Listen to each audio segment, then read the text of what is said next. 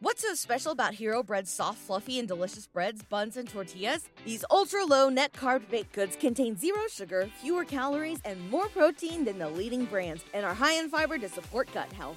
Shop now at hero.co. This is Jordan Grace, and you're listening to the Social Suplex Podcast Network.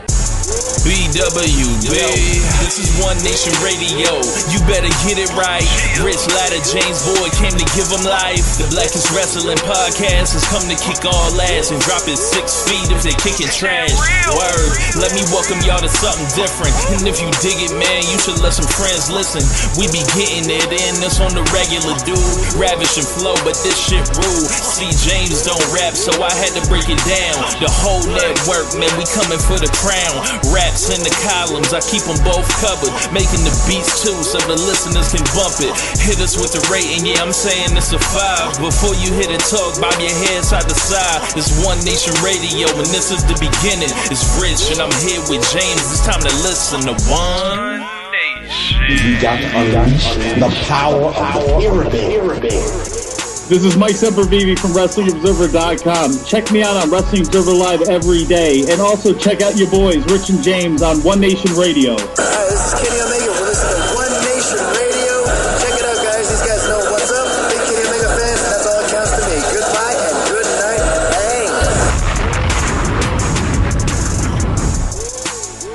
Ladies and gentlemen, welcome to this week's edition of One Nation Radio. I'm James Boyd, and here with me I have Rich Latta. What's going on, man?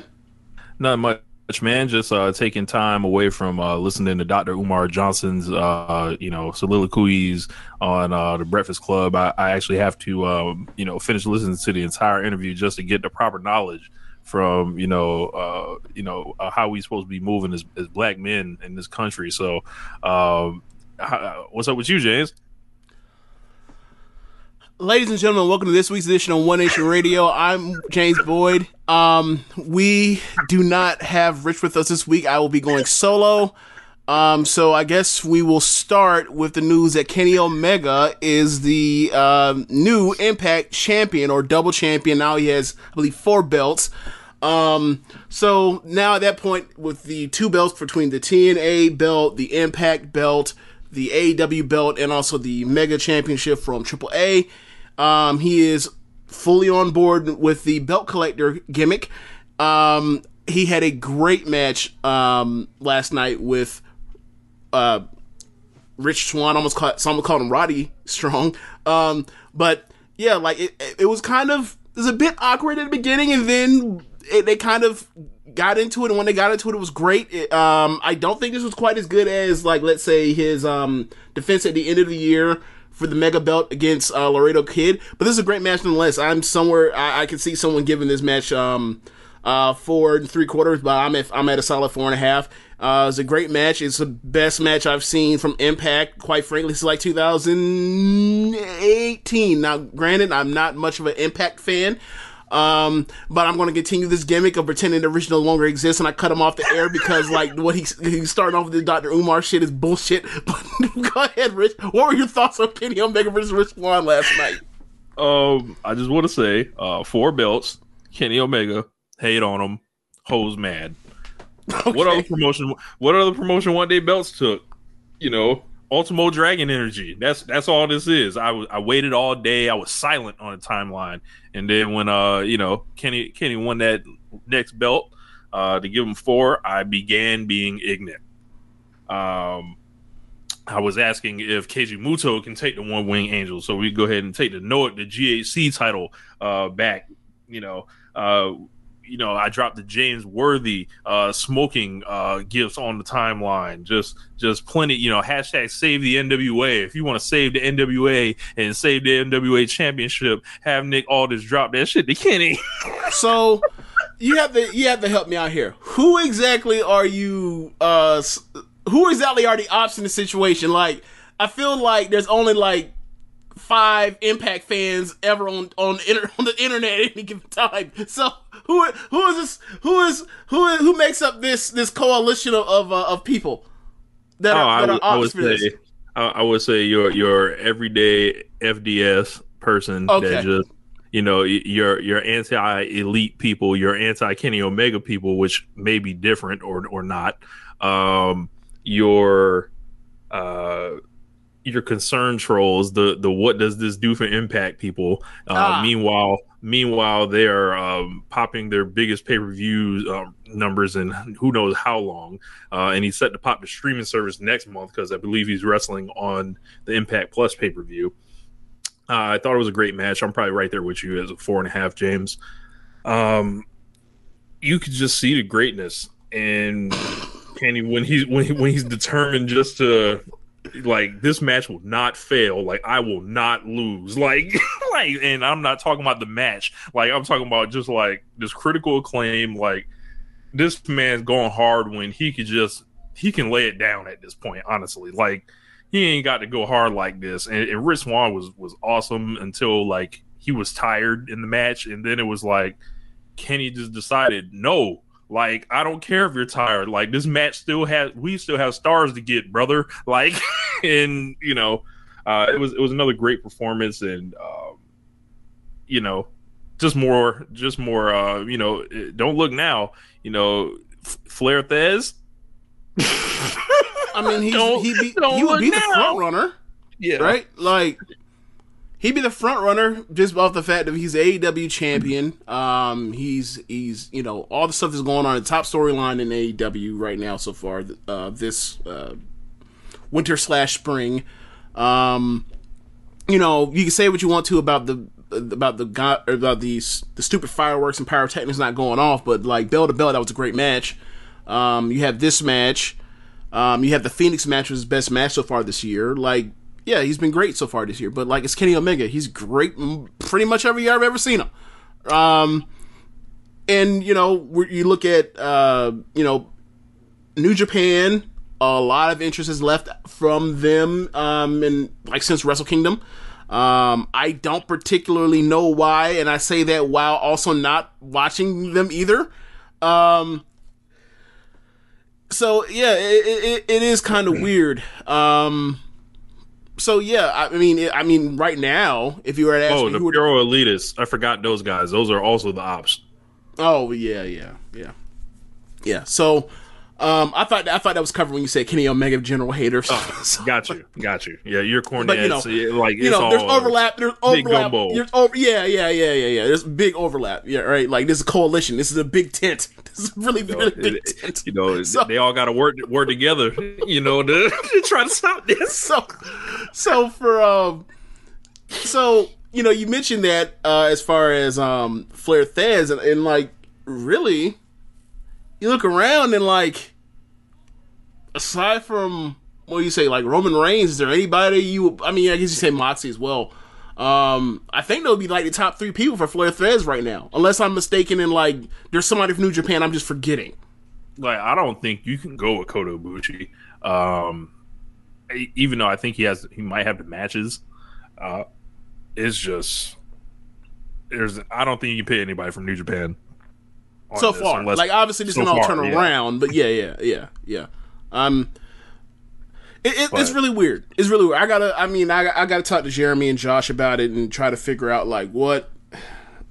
What what am I what am I missing from this stuff? Because like, gotta be honest, I haven't been following much of like the week to week stuff with everybody else. Like I've been kind of like down in the hole watching like Stardom, NXT, AEW, and not really, you know, having a mind for much of anything else. Like, uh, it wasn't, and it's not like a I'm I'm off New Japan. It's just like, you know, you miss you miss out on shows, and then it starts adding up, and you're like, fuck. All right, um, like, I remember I remember months, maybe like a maybe like in February, I asked Jeremy to give me a list of stuff, and like I never got onto that list. He told me to, to keep up. So like. I now have to ask him for another list. He'd be like, "Do you ever watch the first list I fucking gave you? No. Why should I keep making these lists for you, James?" so, um, Yeah, yeah, that's kind of where I am on that. Uh, but yeah, like I think those are the three really front runners right now. I, I was really happy, and I, you know, all the pictures that came out were just amazing. Kenny laying on the ground, smiling, holding all three belts, uh, taking specific pictures, like to make sure they could be people's phone backgrounds, like holding up the belts, like just, just stunned, just absolutely on another level. Okay, so I only saw the one with the, the I think you're you're talking about you're describing the one I'm t- I I saw where, where he was basically like he was exhausted on the ground and basically all the belts were on top of him at the time, Right. Well, except for the mega belt, of course, uh, which can't be on air for some reason. But Right. yeah, um, Like when when Kenny comes out for Dynamite on Wednesday, I need him to come out with the entourage, and it needs to be like the boxers, where like the underlings are holding the belts up, like Well- like. I mean, in theory, shouldn't like the the the, the women with the with the brooms just bring the belts? I mean, Can't they can bring they? them. Yeah, yeah, yeah. You know, you know, Yeah. you don't want to see Karl Anderson holding gold. After You know. last night, no, absolutely fucking not. like, dude, You, You look, should- you don't want to see Luke Gallows ho- holding up the AAA Mega Championship. dude, I, this is what I'll say to you. It- you know, everybody's timeline is different based off of you know the algorithm, what the algorithm sees fit for them to see. Like I saw somebody that is a staunch WWE apologist say that they did not see any Kenny Omega stuff on their timeline. I was like, well, that's just the algor- algorithm and how you decide to, to how you decided to um, uh, curate your your your timeline, my guy, because like it was at one point the number two paper or number two trending topic. So that's You're a function. lying. So that's a function. No, no. I, I'm I'm I'm willing to believe that he's being you know honest, but I'm also willing. To, I'm also saying like, yeah, bro, that's a function of your taste and what you like and dislike and what you've blocked and what you you know and what the algorithm has deemed you as right? Like mm-hmm. so you look at my timeline my timeline i see every I, see, I feel like i see every goddamn thing right? Well i see everything except for like the videos of of like Bayley cutting these promos that carry the industry. Everything else i see for somehow. Yeah, I miss I miss those also. yeah. Everything else I see, I mean, I just see it. I see people shit on the Young Bucks. I see people praise the Young Bucks. I people, I see people talk about Impact and how this is good or this is bad. I talk about how I see stuff where like Kenny Omega and Roman Reigns in the same tweet are like transcendent beings and gods among men right now. I see it all, and also the crazy Josie shit I end up seeing too. So, like my timeline, kind of, you know, and you know, I don't really block people. The only people I really block is like Enzo Amore. We'll get to Enzo Amore a little later. I got blocked by Ryback today. I saw that. You deserved it. Yeah, it. I You did. deserved it. Yeah. I mean, No, no, not, not, not saying that you were out of line, but you say something that, that someone disagrees with, you're liable to, you, you- and you're a stranger, you will get, Yeah. you're liable to get blocked because people just don't want to deal with, with you, regardless of, I don't think you came, I don't think you were disrespectful, but nah, I think, I, but, was just yeah. like, hey, man, like, like, stop coming out here with this noise about Yeah. don't wear a mask and Yeah. don't get the vaccine. Like, stop. Like, yeah. like And I this is why they took your look. This is why they took your verified check. Quit playing. Like, Yeah, th- yeah, that's that's why you got blocked. That's, that's why you got blocked. If you if you you could have said every single thing else and not mentioned the verified check, you'd still you you'd still be able to follow the big guy. But you know, you stepped out of line. Like I remember one time when um Jack Swagger, this might have been right before he signed with AEW, and he had said some shit about uh the politics have gone out of hand or online or whatever. So I was like, hey, my guy, weren't you the one with this heel gimmick that with, with the one around with the Gadsden flag, uh, with it, uh, talking about keeping people out the fucking country, and, and like hey, I didn't say anything about, hey, this is why you know WWE, you know, lets you fucking go or anything like that. But like, yeah, you know, that's kind of the territory you get into. I mean, we could play our game uh, uh, that that that we were playing. Like, um, Oh my god, I forgot. you know, we were we were looking for topics today. We gotta uh, save that. For, it- we gotta save that for when Tanya come on. When it, oh, okay, okay, yeah, okay, for sure. Um, yeah. So Tanya, if you're uh, if you're hearing this, um, yeah, we we've got something specially for you. um, but yeah, uh, if, if you don't understand what this is doing for Impact, you possibly are acting in bad faith or just not looking close at the situation. Right. The reason you you wouldn't even be talking about Impact right now. Yeah. Um. so. And yeah. we ta- we we covered this in a way. Was that last week or two weeks ago when we mentioned like, hey, so you do this and you have to have somebody in mind for who you want to take the belt off him by the time you actually, you know, by the, Oh, do, you, do you want to know the new one, James? Apparently, Kenny Omega will all of a sudden a man who has demonstrated no problem losing to anybody, has suddenly like he will not drop the title to anybody in, in an impact. Like this is like the FDS thing now. Is there anybody besides Chris Jericho in AEW that you believe would like show up to on TV to somebody else's and and then double cross somebody? I don't even believe Chris Jericho would do that. I, I'm saying I'll give Jericho like a five percent chance that he would be like he would agree to something and be like, wait, what? No. Everybody else I'm at like at zero. No, like if you don't want to do it, you don't get on the plane to go do the shit, just like Sammy Guevara didn't. Yeah. And he was kind of in a different situation than like, you know, I don't know, like like I don't know where they get this stuff, but um, you know, I just I just, I just hope they they seek help. You Like- know, I just hope they're okay. This is not 1997 when people were doing this, and it like because wins and losses were a huge click or were a huge stake on your uh, ability to make money in the future. You have already, if you are Kenny Omega, you've you, the work has been done for that. As far as that, like your your legacy or whatever you can command open market, that's already been decided, right? Like, nah, man. Like he knows he's going to have to lose this belt eventually. He what he's gonna retire with it. He's gonna do the Walter. Right. He's gonna do what we envision with Walter. Ain't no impact. I am impact. I retire with this fucking belt. No, come on, man. No, know, I So- am Kenny Omega and I retire from video boxing. Like that that's that's like like what? Yes, yes. As Callis orchestrates it, right? Yes. Who, who you Yeah. know? Come on, man. It's ridiculous. Like Stop the nonsense. now, if you were to ask me, does it look like he's too big of a star to be doing any jobs for anybody in Impact? That's the real thing, not the Kenny Omega won't lay down for will lay down for absolutely no one. No, he's not going to do the Shawn Michaels. Um, so, but that's the main thing is like, if you're going to do this, you have to have your plan on who's going to be the person to beat Kenny Omega before you even um before you even think of announcing the match. So, and we talked about it last week. Like that's fair. Like this other stuff is like okay, y'all y'all y'all haven't playing games on Twitter. I mean, to be fair, games are to be played on Twitter. That's what makes it fun. Um, but yeah, any, anything else? Uh, oh yeah, so long term, I don't think he's going to do much for them long term because it's like once he's gone, he's gone, right? Um, so like that's for me is like they pop a number. Worst case scenario, they end up back where they were. It's like, would you do that again to pop a number? Sure. If if it, there's not gonna be any, hopefully there's no long.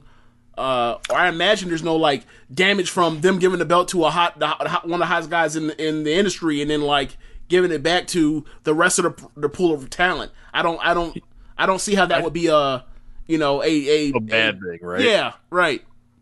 I, I think Impact would the benefit would be would be using Kenny Omega as this bridge to get them until fans are back with like vaccines rolling out. A lot of people are talking about, you know, at the end of the summer they're gonna be like running back in front of fans again. And I don't know how long he's gonna have the belt. I'm just kind of you know, enjoying the ride here. I don't know who's gonna beat him. We named some people last week that were possible. Um but I think Would you buy Trey Miguel in a match? what was that? Would you buy Trey Miguel in a, t- in a match against Omega? Not right now. Okay.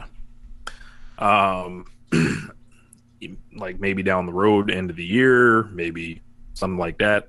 Um and then you got to think the order like he's gonna lose these belts. Like he's probably gonna lose the AEW championship first uh, rather than any other belt.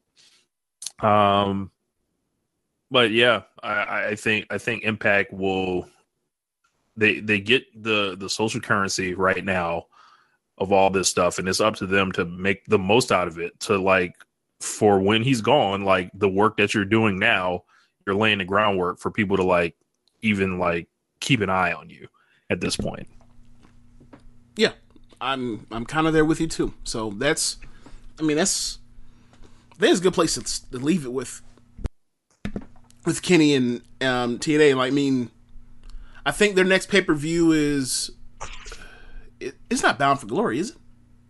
No um their next pay-per-view is slammiversary but they've got two um impact plus shows Right. That's in what it is. them. That's what it is. Yeah, it, yeah. Bound for Glory is later in the year. Um, Yeah, and they're in the, in the way they. I think they said they're going to what the UK or Australia to to do uh Summerversary. Uh, I think they said the UK maybe. Yeah, 'cause, I mean they had they had um footage for some reason like I'm blanking on if it was Australia or if it was the UK, but I feel like it was the UK. Um, for like they're gonna actually get on the get on the plane and do that, and I'm like, y'all, we gonna see it come summertime because everybody seems like they fin like between tour between music tours between They about like to go get this money. yeah Yeah, yeah man like we, I guess we got to talk. I guess we'll talk about that eventually when we get to uh, the the short, very short stardom uh, stuff. But um, yeah, like these places are ready to go. They try these these entertainment industries places trying to get this money. Like I don't know if you peeped it. You know what year um all this promo was for for the uh uh uh I'm sorry, uh, Bad Bunny tour. You know what year that's happening? 2022. Yes. He's like, Yeah. I, I'm finna get all my money. I'm not finna. Yeah. We're gonna wait or whatever. No, I'm finna make all all you sickos go get healthy and then come see me. Like the it is like I think the very beginning of uh of 2022 is when he finna go do this. So like this man is building anticipation. Yeah. Uh, um, speaking of building anticipation, um, there was a match that was announced uh, between Daniel Bryan and Roman Reigns uh, for Friday coming up.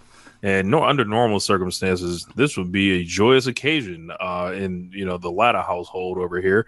Um, but they've decided to throw this stipulation on there: if Daniel Bryan does not defeat Roman Reigns for the Universal Championship, they will banish Daniel Bryan from SmackDown. So I'm like, A, what does that mean? B, Daniel Bryan did this interview, um, you know, with BT Sport.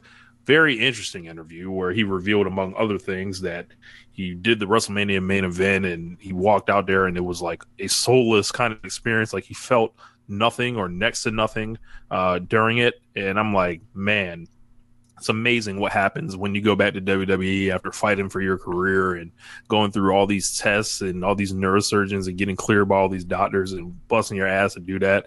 And then within like three years, you're like in the WrestleMania main event again and you feel nothing. Like, like what kind of sorcery is this? Um, he's doing the the normal teasing of he wants to wrestle other places. He hopes WWE will let him do it. I think he needs to either shit off shit or get off the pot when it comes to that um, either fucking go or just sign and stop the lunacy. Like WWE's not interested in in in letting you go out here and, and barnstorm for them. Like stop this. Um, uh, unless that shit is on their dime, like like you will be wrestling in NXT India, like oh, you want to go around the world, huh? But a Daniel Bryan Roman Reigns match, a it's on it's on TV. It's not on Peacock. Um, and you know they probably want to pop a number, which is fine. I understand it, but like it's a commercial break match. It's a television match. It's whatever. Um, you would think Daniel Bryan and Roman Reigns would mean more, but I don't know. They did put Daniel Bryan in WrestleMania main event, so I think they know like the dynamic that's at play there. But I just can't imagine giving a fuck about this. They're gonna go ahead and and, and beat Daniel Bryan again, send him packing, and then that's the end of the the great. You know, Dan, supposedly it was supposed to be great. Daniel Bryan versus Roman Reigns saga, like, and they royally fucked it. Um, they've they spent all this time uh, putting Daniel Bryan like in these in these shadow bands over the years, keeping him away from Roman Reigns, being terrified just to do this. Um, really, they can kiss my ass with that, but I kind of want to focus on the interview. Oh, well, okay. So real quick, I think that pe people think so highly of Daniel Bryan that he wouldn't try to get himself that he that he wouldn't finesse himself in, in a contract year, which is what this is. Oh, yeah, into into a into another big deal. Like This is a negotiation season, Like, Right. that that that interview Right. was a tactic. Right, like, but that's the thing. No one's talking about it in that. No, I haven't really seen many people talk about it in that way. When it's like, hey, y'all see This Jericho? do the do the Austin podcast, and that's one of the first things you think is, oh, he's trying to contract year. It's time to, you know. so, but Daniel Bryan, it happens, and this is this is like now the second time it's happened with Daniel Bryan, and It's like be this crisis. Right. It's like, oh my God, WWE has, has washed this man's, you know, love for wrestling away. Like, even though they've given him, you know, some form of creative control as far as being able to book some of the things he wants to do or whatever else. And all and the, the word is all he wants to do is put other people over. So it's like, for me, I think this is another part of that. Is like, hey, um, you know, y'all y'all don't y'all won't want me showing up to uh, Jacksonville, would you? Oh no, oh no, oh no, not not no Daniel, no Daniel, please no Daniel. What do you want, Daniel? And then now it's up it's up for him to try to figure this out. It like maybe maybe he does really. We need he, we talked about this for a while now. Maybe he, this man is really dead set on taking his ass to Rio, Mexico, just so he can learn how to how to catch for for luchas, luchadors. I don't know, man, but. I think maybe- Daniel Bryan needs to come to terms with the fact that he's a WWE wrestler now. I mean, being a WWE wrestler, like I don't even know what that means. Like he likes wrestling, Like he, he- wrestles, it- he, it- but he no, it just means he's been there for ten years now. So like he needs to like realize that that's who he's identified with. Like at this point, wait. So you think this he's having an identity crisis? like he's saying all this stuff about feeling soulless and and all this stuff, and I'm like, you chose this path. I don't know if the if the quotes were exactly that, but I think it was. Oh, I'm I'm here in this match, and it's supposed to be the biggest match of the year, and it's like, yeah, man, like this second night of it's second night of WrestleMania, and it's twenty five thousand people in a sixty some thousand, sixty five thousand uh, um, attended person arena. It's like, yeah, like that alone should make it feel that kind of that way, like. And to be quite frank with you, it's like, yeah, it's a triple threat match. The story's not good like I imagine I can I can see reasons to not be exactly like yeah this is like one of the biggest matches of, of my life. It's like I mean it is, but it's like am I am I am I passing am I am I putting somebody over that's not already over? No, Right. Am I you know like it. It, it's a triple threat match that did the, did the story was an organic story or was it a story that was well told from the perspective of you want to see all three of these people beat the other two uh the other two ops up? Not really. And it's like okay. And was there like and is there like some I don't know about the future but it's like you think about you think about it it's like all those factors come to why you could have felt that way. Like obviously we don't know but everybody is, is you know when it comes to that with the context that you know Daniel Bryan wouldn't leave you start thinking that like as far as I, you think is you know he need to come to grips that he's a WWE wrestler is like look man like just uh, sure yes he ha- that is a long place that he's been but that doesn't necessarily make him who he is uh, or or that's how he should see himself. Like he wrestled a long time at a bunch of different places. WWE just be the, just seems to be the longest stop. Like so for me like if he wants if he really does want to go you know wrestle in AAA or wrestle in CMLL that's his prerogative. Like if he wants to if he wants to turn down uh, his money making years that's on him. Um but I, i'm not gonna I, I i don't know. Like if he wants to do the the let's say the Jon Moxley kenny omega chris jericho thing the option's there if he wants to no one's gonna be like nah we don't want you like he can it, any Yeah. place will want him so that's up to him and we'll see Yeah. I, I don't know. I think I'm just ready to, to skip straight to the ending on this one and and not go through the charade again. And I, I'm just like, hey man, either resign or take your ass on and, and come do some real shit. Like might- look, and get that feeling back. It might that, be that so, you're talking so about. You, so you tired of getting worked? That's that's basically, so you tired of getting worked. Um, I think the thing for me is, um, are they about to make a Randy Orton and, and Riddle face tag team? Oh, Arcade, God. bro. I. That's exactly what it's going to be called. Has it already been called that? I think I saw someone. Um, I think I think I saw someone on Twitter about it. Just a matter of time.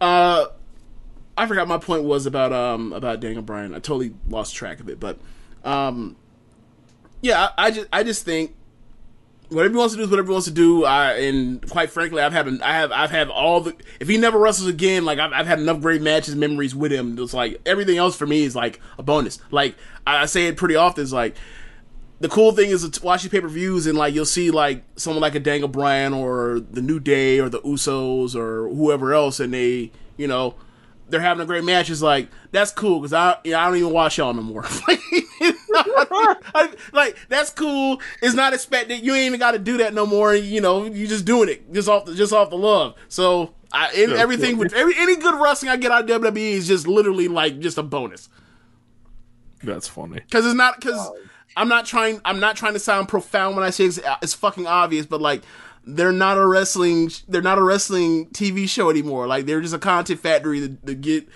yeah they throw shit out there and then like they just take money in return and like whatever. Like So, they um, Nick Khan, Nick Khan's a motherfucking boss. Uh, everything I'm hearing about this guy is like, bro, like this man. It feels like he's gonna be the one to like he's gonna double the value of this shit and sell it. Like that's why he's here. Like, Sell like it to where, though? like feels- Disney. to whoever wants it, whoever got the money. Um, I think, or NBC Universal or whatever. Oh my god.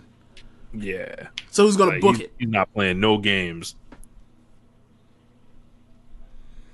I, I don't know. I, Do- I haven't do gotten need- that far yet, but Okay. I don't Since, think since we're care. talking about WWE, do we need to talk about Mickie James and Trash Bag? Oh, I forgot about that. Oh man, yes, WWE sending people their belongings with the trash bags and the little name tag. Um, apparently, this is a thing that's went on for a while. No one's really thought anything of it or spoken on it until now. Mickie James caught or went public with this immediately. Like Twitter explodes. Uh, Right. There there's Stephanie Triple H and John Laurinaitis tweets. The Triple H and Laurinaitis tweets are written exactly the same. Um, I didn't know that. I didn't know Ace even tweeted. But like I saw I saw Triple H's and like Triple H like didn't mention Mickie's name at all. He just like so, something happened to a former talent that was that was one- recently uh, let go and we are firing the person responsible for for, for such an in, such an indignity. And I'm like, if you. This is written. This feels like it's written by somebody, and it's not you because you can't even say her fucking name. It was weird. It was just weird. crazy. how and goes. Stephanie, like you know, a person with some PR realized, like, yeah, like maybe we should say her name as doesn't make us sound like assholes. So, um, yeah. And then a bunch of people started saying, like, this one got pissed people pissed off because it's like, damn, y'all need like it's Mickie James, like she's one of y'all. Even if y'all don't, even if y'all refuse to to recognize it, she's one of y'all. Like, and this how she gets treated and people were like, you know, people heard about it, they got mad, and it became a story for like two days. And then Carrano got fired. Um, Bruh, and Carrano got fired, and like apparently Carrano's like woman or something was started exposing him. Said he was stealing belts from WWE, and bunch a bunch of people exposing Carrano and all this other shit. But yeah, so um, biggest And- company in the world. It don't have to be like this, but it is. yeah, and, and and that's the thing when it comes to a company as big as WWE is like stuff. People get fired at jobs all the time, and stuff of this ilk of of just whether intentional or unintentional, but just like disrespect to people they let go, like that happens all the time. And people don't think of it the the perspective of, look, man, this person was here. Um, they worked for us. They helped us make money. They helped us as a blah blah blah community of diversity or whatever else. Um, and then like all it takes is one person to say how they've been mistreated, and you got you know the equivalent of uh, the Alabama plant of Amazon talking about how they had to piss in bottles, right? Like this is one of those. It's like y'all didn't think that like y'all shouldn't send people shit in the trash. Like that's just disrespectful. Like that, you, you don't think putting people shit in the trash and, and, and any, even if it's a, I, I'm sure it was a clean bag. We all agree it's a, cl- it was a clean bag, right? Or we we say it's a clean bag. That's not the fucking point. It's a trash Maybe bag. Don't put that shit in a trash you know. bag. Like, nah, man. Like, you gotta send that shit boxed up. You gotta put some bubble wrap. You gotta put some like maybe a thank you card in that shit. Something. I don't know. Like, there's a way to have class. Just don't put it in a trash bag. Yeah. Like that's and it, it was symbolic of how they treated Mickie James. Yeah, yeah, and and, that, and I think that's the reason why it hit it struck a note with so many people, like especially for me, because like y'all didn't y'all have never appreciated her and what she has done for the uh the generation that is now, what she has done for the company when they were, and also the stuff that y'all have subjected her to with like the shitty booking, like the Piggy James shit happened yep. right? Like, so you know, I, I didn't see really anybody that I thought had any damn sense not like rightfully say that this was like just just like shitty. I don't think anybody was. I don't think I saw anybody that was clamoring for um, anyone to get fired, but I thought everybody was like, okay, at least they're taking, you know, they're taking this shit serious, opposed to just like shrugging it off. Because like that's that was a huge thing, and you know, them they do not like, you know, for the villains that they are as a multi, multi as a billion dollar corporation, they do not like being portrayed as, and, and, and there's nothing, nothing for them to stand on and be like, well, no, actually, right? So um, they got they got Carrano the fuck out of there, and then like some of the Carrano stuff I saw was like people people had smoke for him. People didn't even feel bad. Indeed. You know, people talk about cancel culture. We're like, oh, fuck him. he, can get that. He can get that. He can get this X. This here X. You know, yeah. You know, send him to the back. Like, Yeah, yeah. Send him away. Yeah. Um yeah, that's all I have on that. Yeah. Um AEW Dynamite uh up and down show. I thought it was on the on the good side, wasn't like the one a couple weeks ago. A couple things that stood out for me. Uh the MJF sit down uh interview sensational. Um Wardlow sensational talking about Jericho's like flub. He said when you you know mention me, you know you got scared and you know what it is, and they're letting the, the, the war dog talk out here, showing the charm, the charisma, and uh, MJF just absolutely all time promo here. Just I'm a I'm a mark for your spot. You know I I I'm I'm into this. AEW is a, like they know the fans they have. Like they know their fans like host and listen to wrestling podcasts and are up on this shit. And they know there's some type of changing of the guard type thing here. How much Like- of their one, how many of their one million fans are podcast hosts? A lot, I Once you, once you said that, I just started busting out laughing. you know. Um, Oh, but yeah. MJ, MJF was incredible here. One of the best promos of his career, and that comes after he did that one a couple weeks ago. Um, he's not. He took exception with the great for his age part. Said he's already great, um, and I thought it was awesome. But um, Yeah, I thought you- it was a. Go ahead, sorry. I was gonna say, what do you think about it, James? Yeah, I thought it was a a, a very, very, very good promo. I, I just have a when he gets mad, I just don't buy it. Um, I don't know why, but it just it never like strikes me as like, oh, yeah, you're in danger when MJF like he's mad. I don't, and I, and, and it's weird because it's like he he's doing he's doing everything right. He's doing everything right, but it just I just buy it as like, man, you're about to go out here and like y'all not about to have he no need to whoop somebody else? I don't even know if it's that because, like, for example, um, like for he's with I'm trying to think. I don't know, but like that's that's how I thought. Right, that's how I felt watching. It's like this is well delivered, but I don't believe the part where you this, this you know when you amped up and got and yelled and got you know and, and flared his nostrils and got mad. I didn't. I just didn't buy it. But like it's well delivered, and then like then out comes Jericho. He cussed his promo and it says like, "Yeah, you're not actually tough." I don't I don't buy it either. I was like, "Is that is that intentional or is that just like something that I'm missing because of I don't know. I don't know what it is, but like it, it- maybe it's cuz like that dude is a is a classic wrestler, a classic like wrestler in the terms of like going there, you you do moves or whatever else, and you do rest technical wrestling and like looks good, but like I don't. I've never seen MJF in no type of quote unquote physical contest, like a physical wrestling match, like a match. I'd be like, yeah, he had a motherfucking war. Like, nah, like that's not his thing. I'm not saying necessarily saying he needs to have one of those, but like, I hear the way he talks. I'm like, yeah, bro, but like, what has got to do when you got to wrestle like LAX? man, in the cage, he'll bust your brain. So, you know, obviously he's a heel. Like, so either way, like, if I don't think it's tough, it still works. Uh, but it's just a thing where it's like, all right, well, I wonder how his career is going to play out in the future. Like, if I don't think anyone was, I don't think he's soft, or, but I think like maybe there is a place there to call him soft in an angle, like in kayfabe. Mhm. I, I think it might be there. I, I'm not sure, but So what you're saying is that man needs to wrestle a Mick Foley, essentially, and earn his real man stripes. ma- somewhere down the line, like maybe he'll, like maybe that'll be changed whenever he has like some match with Darby, right? Uh huh. Or another. Some type of death match. I mean, the Yeah. man wrestled Mox, but they didn't go that. Yeah, they just had a, direction. res- a regular match with the rule where you can't do the move, and then he did it when his when the ref, ref was out. Yeah, um, but like, I mean, I don't necessarily need that. Like, I think that I think there's a part of his heat is like, yeah, like I wrestle these pretty pretty clean matches.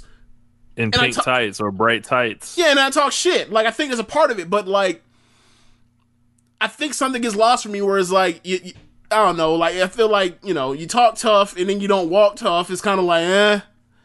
I- I like his matches though, so it's like whatever. Um, yeah, but yeah, I, think you know, as far as like setting the table with with the Wardlow part, I, I felt like both of those promos not at the park, and like this this like it's war games, so you know how everybody's ever heard me talk about war games. I talk about it. The same thing is like the rules are the rules for that. I don't think it's properly optimized to like carry through the bell time, or I feel like you can make one or two tweaks and make the make the thing like narratively interesting throughout the whole entire match, got two hundred percent capacity. But it is what it is. Like the match is going to be great more like more time more chan more more times than not. Um, so like, and they've done a, a lot of good work. I wonder, are we getting any matches between them before we get to May fifth?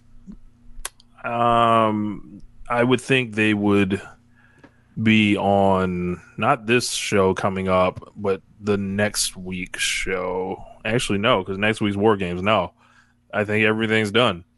All right. Um, so uh, the best match on the show for me uh, was the women's title match, uh, Hikaru Shida and Tay Conti. I think this is the best match of Tay Conti's career. I went four stars on it. I thought Shida just absolutely demonstrated her value once again, structuring the match to fit her opponent.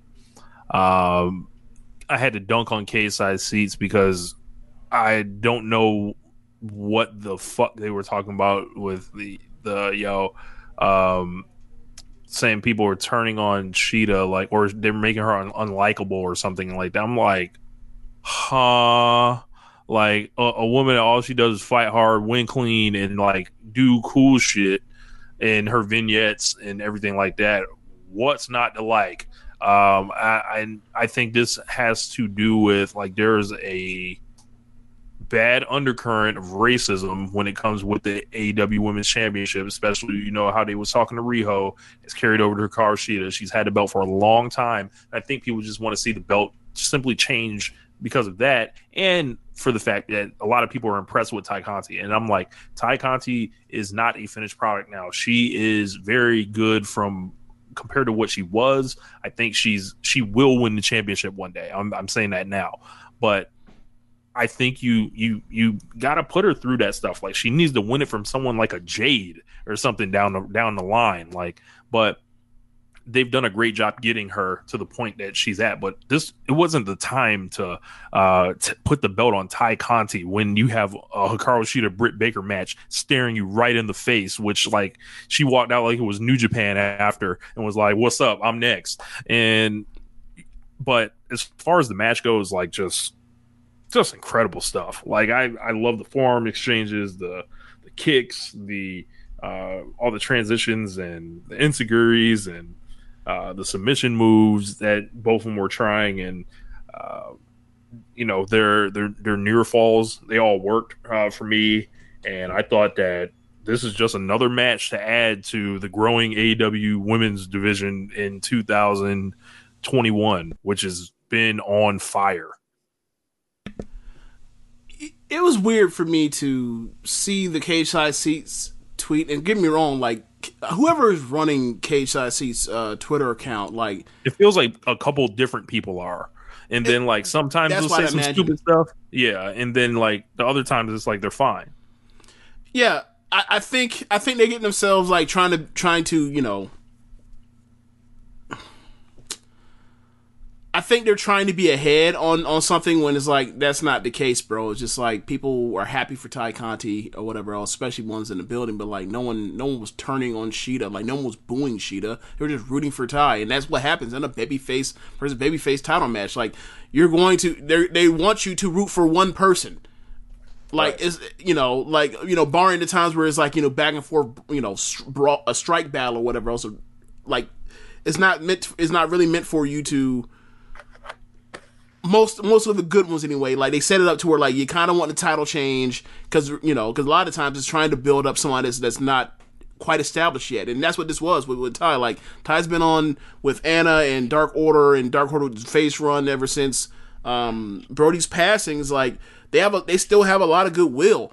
And you know like like they know what they were doing when they were having her out there with negative one. Like they know what they were doing. Um so like yeah they're gonna root for her.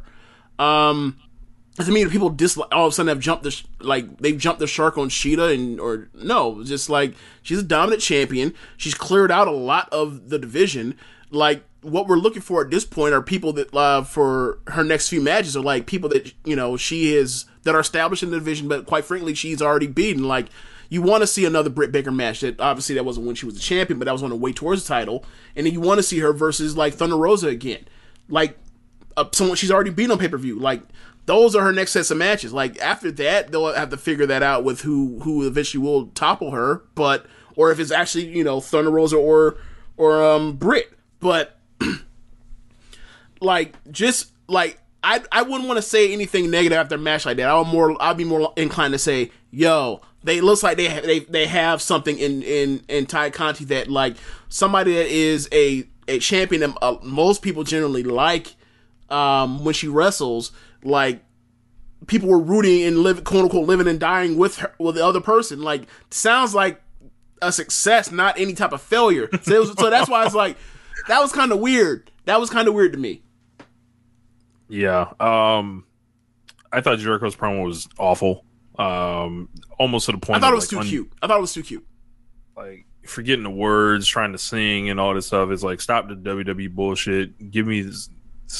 I want it dead serious. hey hey the uh dinner debonair was was on AEW television my friend. Like thi- this is who Jericho is. Jericho will Jericho's going to have some great ones and Jericho's going to have some stinkers but like most of the but almost all the time you can see like the thought put into it. You can always see the thought put into it it just it just didn't work he was being too cute and you you keep in mind like it ain't the tone right now. Like I, I thought the tone fit for the dinner debonair. They was out here courting each other and and and trying to be cute, and they weren't really in, in storylines with anybody else.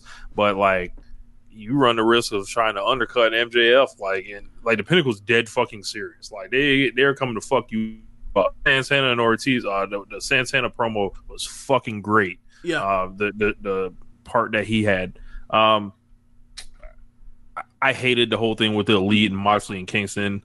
Um, you hated it yes, I you, I just thought it was derivative because it's like, oh, like one, once. So for me, when can you tell that it was pre-taped? um I didn't even think about that. Okay, so for me, they're cutting his promo and it kept and it kept going. I'm like, all right, and then I was like, Bro, it sounded like Kenny this- was about to get dead serious and give us some shit. He was like, "All y'all that hate the elite," and then like, it sounded like he was about to give us some like uh, some quotable, uh, some hip hop quotables here. so for me, it was like they're about to destroy this trailer. While they're while before they even went out to Moxley, it was like before they even like some what's that noise going on outside? It was like it's like oh they're gonna destroy this trailer, like and then sure enough, go down Stroll's trailer, and I'm like, oh, this is you know like, like attitude era ass shit. It's like that's fine. Um, Well, you run your truck into the thing. I'm like, I'm like, who fucking Arrest cares? this man. I, I'm just like, yeah. arrest this man. I'm, I don't know. Like, But I, but Oh, I probably that- feel the same as that way if I watch like Attitude Era shit right now. I'd be like, oh, obviously that's part of it. they kept arresting Austin. They they they absolutely they did actually Yeah. arrest Austin. It kept happening. But it's like, okay, so one feud he stole a car from Jericho for like it's like a half million dollars, and like the most they did was fuck up his eye. He's not in he's not in the joint for, for fucking you know for, for you know for that. Um, and then like, and he still you know from time to time has show acts like he still has the car. Um, he he he, he rams a truck in there. Uh, into the in, into the uh, trailer, nobody was there. Which is like okay, like obviously you don't want anybody there, but like couldn't you have cut away and had the guy stumble out and then you beat the shit out of him on the way out, or they or they run out because they're scared? I was like, I, I it was just something to do and like okay now when are we going to get a direction for what exactly is going to be happening between all of them and this pay-per-view that's coming up because it's like, please spin off like Moxley away from Kenny. That's that's all I really care about because I'm I'm about done with. I think they've got all the juice that they can get out of that unless they switch alignments. i mean this Like, iteration because it's like hey you change the title you clearly have demonstrated that you're not going to change the title back what's next Yeah. and then i see like you know the last like about a month now hangman's been number one contender and i'm like he feels cold as a block of fucking Cold. ice I was gonna say, what is it with Hangman? Anytime like he gets back close, it feels like his matches start like kind of underwhelming a little bit. I- They don't quite heat up to where they're supposed to be. I wasn't even on that point. It was just like, as a character, what has he done? Like, like he's they had a feud with Matt Hardy. Of like he did the best he could do with Matt Hardy. Anyone can do with Matt Hardy, right? Like he had a well told story of a match and then got him the fuck out of there. And then, um, but it's like they've been they have been slow rolling this will they or won't they thing with will he basically be the leader of fucking dark uh I'm blanking on a dark, Dark order. Order. and I'm like hey man John Silver got hurt, and then I didn't. Oh yeah, that's right. He did get hurt. I totally forgot about that. Um. So, but it's like okay, but even if he gets hurt, like you still got Uno, you still got Grayson, you still got Angels, you still got uh, uh Vance. Like you, you still or Preston Vance. You you still have like six motherfucker people there. Like yeah, like yeah, Silver's gone or whatever else, but like even Uno can handle the mic work or whatever else. It, it, it- so you know, I'm I'm kind of waiting for him to get to it, and then like, how does that come into play when it when you know this stuff happens with uh Kenny? Like, are they gonna be like, oh my god, my ex is number one contender. Oh my god, my ex is a champion. I'm number one contender. What are we gonna do? Is like, I I don't feel like it's appropriate time for them to have a match. same. I like them at double or nothing would be kind of. I feel It's like too it's soon. early. Yeah, I feel Right. like it's early. Like, I feel I'm- like I'm- one wing angel. Like I'm Right. Like I'm thinking like if you want to make him number one, you know, like we all think is the, the appropriate person to beat Omega is Hangman after what the, you know what the, the payoff that story, but if you're to do that like you got to I feel like for stuff you have to do to kind of get him ramped Oh, up, bro, you gotta you got to you get gotta him to like Hangman November. You might, it might be full gear. right. Yeah. Right. Just do the fucking year title reign and then drop that shit and like and put Hangman through through hell on the way there through Team Taz. And it looks like he's going through Team Taz now or whatever. Um, he's So facing Brian Cage next week. But these matches all kind of just came quick and there's not there's not like segments of Hangman's personality like get and you wanting to see Hangman beat their ass. Like you're not getting that. Like you're getting just like, okay. I mean, and then when you look at it, it's like, all right, they booked Starks and Hangman because of like, you know, Starks' record has been good, Hangman's record has been good. They Well, kind of leaned on isn't the it also where Starks is like beating the shit out of a lot of Dark Orders? uh, Call them Dark yeah. Orders. Call them I, Dark I, I, Orders. I think so, yeah. Dark Orders. Um, no, another match I liked a lot was uh Christian Cage and Powerhouse Hobbs. I Yeah. thought Hobbs looked awesome. Um, Christian selling amazing. Um, I, why do I keep coming on this show and, and liking Christian matches? This, I, he's this a good never- wrestler. this has never really been the case. I just you know, just watched him and be like, oh, okay, it was cool. But then like you see him uh in there with and he's different than everybody else. right the match he's doing with Hobbs, and it's like, wow, this is a perfect like thing for Hobbs, like, and it's a perfect thing for Christian too, because it's like when you look at the roster, you don't Powerhouse Hobbs isn't the first guy that you uh necessarily think, oh yeah, we should put him in there with Christian or Right. whatever. Like that doesn't seem like a thing, but it's like that's interesting uh to me, and it's new, and um eventually uh Christian won which is Right. fine because it looks like they're pushing him somewhere right now. But this was What's so special about Hero Bread's soft, fluffy, and delicious breads, buns, and tortillas? These ultra low net carb baked goods contain zero sugar, fewer calories, and more protein than the leading brands, and are high in fiber to support gut health. Shop now at hero.co. to let you know that Hobbs is no fucking joke because he fucked this nigga up like Yeah. ninety percent of the match.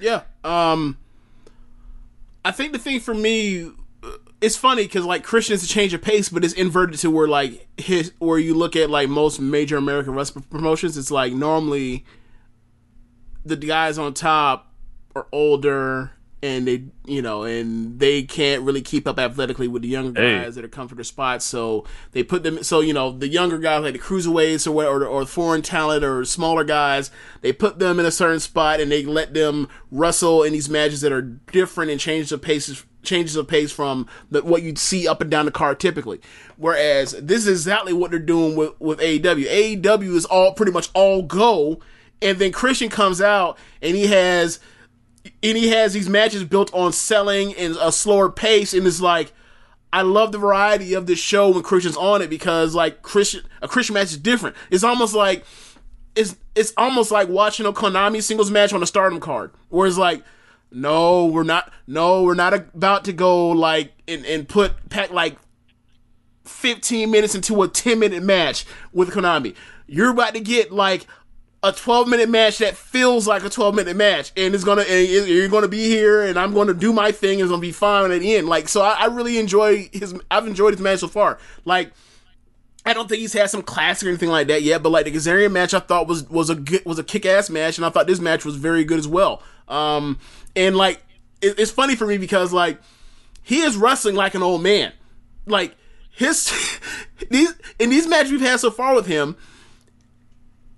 I've, I've joked about it, it's like this man so comes in. that, that man like Jake Roberts in 1996? I kind of like he basically comes in and his in his it is you know his fighting bar his health bar like if it was like Mortal Kombat or some shit is green is on a hundred.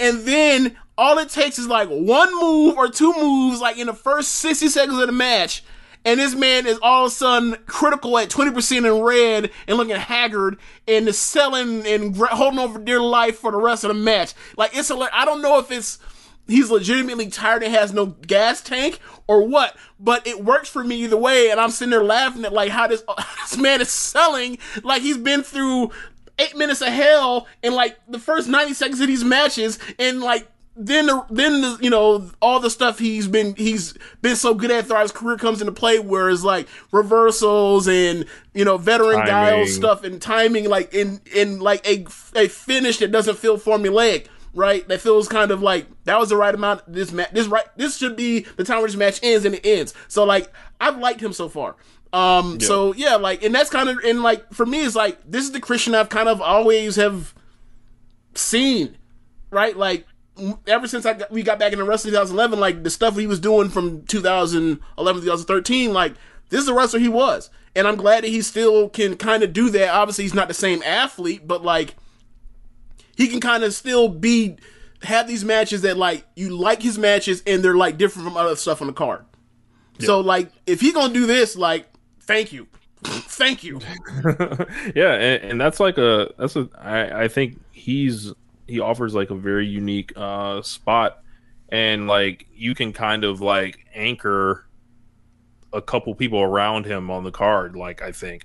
Like if you're talking about heels like like your Ricky Starks is like we're getting that match um next week I believe. It was like Hangman Page versus or Ricky Starks versus Christian is is coming soon, Mhm. if I'm not mistaken. They did like an angle post match, so very excited to see that. Um, J- there was a Jade video where she said where all the managers are trying to recruit Jade. Uh, so here I, I I hope Jake the Snake Roberts uh, tries to put in a bid to get Jade services. I just love the visual. Um, th- or you know, I heard uh, another podcast suggests uh, I believe it was everything elite. It was like every manager should get one week with Jade or whatever. Uh, like just like the old days, how they were trying to all impress, all the managers were trying to impress Bam Bam Bigelow in the WWF, and they all got to manage him like once or Mhm. whatever. That'd be fucking hilarious. I thought you were th- more along the lines of talking about like, oh, like it's an official visit on campus for a recruit. That's that's what, that's what I thought. That's what I thought you were going for. But yeah, like I totally forgot about the Van Bam Bigelow free agency thing. Totally forgot. Yeah. Um, and then there was a TNT title match, uh, Darby Allin and Jungle Boy. Um, Darby Allin, real main eventer out here. Uh, show drew well uh, again, and this ended up um, finishing with the Last Supper. And We gotta remember I- what exactly the technical term is for that move. But like, it's a move he's been using to get people out of there for like about a year now, ever since Yeah. Georgia. It's like some leg cradle, like flip over type deal. It's like I remember the first time I saw it, I popped. So, um, yeah, I don't know about Jungle Boy and Darby Allin being in this position, or excuse me, I, I don't want to phrase it like that. I don't know if Jungle Boy should be the opponent for Darby Allin here because Jungle Boy is kind of. I, I feel like they're torn on what they actually want to do with Jungle Boy. Sometimes he's a singles wrestler, he gets up to number three. Other times he's a tag team wrestler, but they don't ever really let him beat anybody. So it's like he's not really a threat or anything. Um, but I like the match uh, well enough. I I was I don't know if it was maybe three point seven five, but I, I think the ladies were a class of the night here. Yeah, I thought the women's match was the best match. Um, this match, I probably somewhere between three and a half, three and three quarters. Um, like there was sloppiness um, in a way that like I was just not expecting, and quite frankly, like if you tell me that they're going to have a title match between um, Jungle Boy and, and Darby, like I expect the match to be like a flat out great match, and I don't think this was quite that. So I was disappointed. So that might affect how I how I feel about it. Um, like this was not Jungle Boy versus MJF. This is not Darby versus Guevara either time. Um, and so and like you got to think like they're in that class, so like they should look. You know, I was hoping that they look at each other and be like, "It's us, so we got to go do this." And like, it was a great. Ma- it was a good ass match. It's more than good enough to be to be a main event for any you know North American major show. But I I thought I was going to get a little more. I thought I was going to get a little more. So the cool thing happened after the match. Scorpio Sky and Ethan Page jumped in, and Ethan Page put them hands on Darby Allin. Four years to the day, or like three years to the day, they had their crazy match and Evolve. I hope they do it again. And like, I was hearing stories about how Ethan Page would terrorize this man and beat the shit out of him. So I I can't wait to, to see it again. Hmm. All right then. Um, you know, Ethan Page is a, lot better shape than compared to then. Oh, Um, yeah. So, like, maybe, maybe, maybe it looks less. Maybe if they have that same kind of match, it it has less of an impact just looking at it physically because, like, it. I don't want to say. Page was was bigger, so at that point, like it was almost like a Walter effect when he was if he was wrestling someone like the size of Darby. Now that's less so because now he looks more like a um trying Like to he's think of a- cut. clean cut dude. And I mean, it's, it's different. It was like you know if it was let's say Austin Theory versus Darby. You know what I mean? Like it's it's it, it you know it's it's you think of stuff and it's like all right, well this isn't as much of a giant thing as much as like all right, he has a height, he has a size advantage. Um, but yeah, um, they should be good. Like, what do you think they're going to do with this this tag this tag team thing they're getting off the ground with uh with Scorpio with with um Page? I think eventually they turn one of them turns babyface. Uh, I think it'll be Scorpio Sky. Um, but man, Turn him back to the light. He I, I I like both of them, but there's something missing. Oh, with Scorpio, like it's uh he seems like a, he seems a bit of a wooden promo. It- like he doesn't he he he's like for forever when people were talking about like uh, I think uh Apollo was talking about this. Apollo was talking about for for years it stuck with him that um, John Cena was trying to give him advice by the by asking this questions like, "Who are you? Who is Apollo?" And he couldn't really give an answer. Um, and he said that, like he felt embarrassed and it stuck in his mind for a while. Now he's kind of learning. You see what he's doing um, right now, regardless of you know, like he's a good ass promo, and we didn't know that uh, a year ago. And like this is something that Vince will try to do something with. Like he loves him a foreigner, a foreign heel. Um, but from America. Yes, with a fake accent. Yes. Um, yes. Can I get my Can I get my point? Go ahead, sir. Like what you're saying is absolutely valid. Yes, but like, let me get my point. Um, so when it comes to Scorpio, like the stuff they were doing in the beginning when you know he's doing all this like uh he's doing a lot of cool stuff where you know he has to wrestle in, in street clothes or he's out there with one shoe or or all that stuff and he's or he's doing it for his team. He's doing it for something greater than himself. Like that is typical classic white meat babyface stuff to where like you think that's cool and not think about like well what's his character? What's his character? Because it's like hey bro like not everybody needs to be a fucking character. Like there's eight yeah. there's eight million people. You'll be exhausted on on AEW television. Everybody had a character. Like this is not Russo television. Fuck out of here with that. But um like, what's my character? My first name and my last name. Fuck you. Like so so but but with him is like they were so hot and cold with him for so long that it's like he's now a heel and he's mad at Darby for you know you know more or less uh seizing the opportunity that he never really they never did. Um and it's like all right so what's are we gonna start getting promos on that? Are we gonna start you know showing him getting angrier? And it's like nah it's more or less like all right when I tag him with with with Page almost at random, and we got to see what uh, what common uh, what what, thing, what they have in common. And it was like I don't think we've had that yet. And it's like it seems like they're always so low key on whatever they're going to get to with, with Scorpio Sky. It's like we'll get to it, we'll get to it, we'll get to it, and it's like well, you never really ever gotten to it on Dynamite.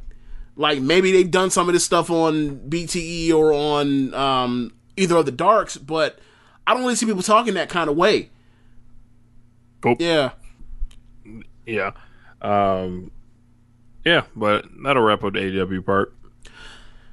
Yeah, man. Um, so NXT had three good ass matches. Um, first match was the the debut of Sarray versus Zoe Sky. Um, she walks up. Um, um, she walks into the uh the the area or into the facility and is greeted outside by Regal, and um, she he's also with uh, Inoki. Uh, uh, what's his first name? I'm Simon. Simon Inoki, and he it, doesn't say a word, just walk, just just there, and you're like, oh, and it made me pop because of the JMO question from uh, last week's show. Um, two right. weeks, and then Zoe comes out and says, hey, I know you had a match planned for her, but you know I've followed her over career, and I would like to wrestle her. And she also said the same thing to to Sarray, and um, everybody all agreed to it. So they had a match, and boy, you know my concern was, you know, are they gonna are they gonna let her kind of be her? Obviously, she can't do all the things she does. She absolutely won't be allowed to do head drops, whatever else. But one thing I didn't think of in the compromise was, well she throws this violent um forearm to the chest and like it's not the head or the neck but it's the chest and she can still do that stuff like obviously if she was in japan she still throw it to the to the neck and head but they just let her and, and, and zoe just hit each other with fucking forearms to the chest and knees and like they saved her kicks like she didn't go crazy with her kicks uh uh Sarray did but like she saved like her big savate kick to the head and then like she still they still gave let her use the um the Saito uh, suplex as a finish. Um, and but yeah, like it was a great showing. Like they are straight up making her sure she's a baby face. They had her work underneath against Zoe, and Zoe's kind of tall, like five seven. Sarray's like five one, five nothing. From what I heard, this was like a uh like it was supposed to be a, a Sarray showcase, but uh, Zoe was the one that was really uh, in, in control here. It was a that's but that's the thing, right? They the crowd NXT knows in Full Sail those guys that fan base and that and that that like those like twenty five people.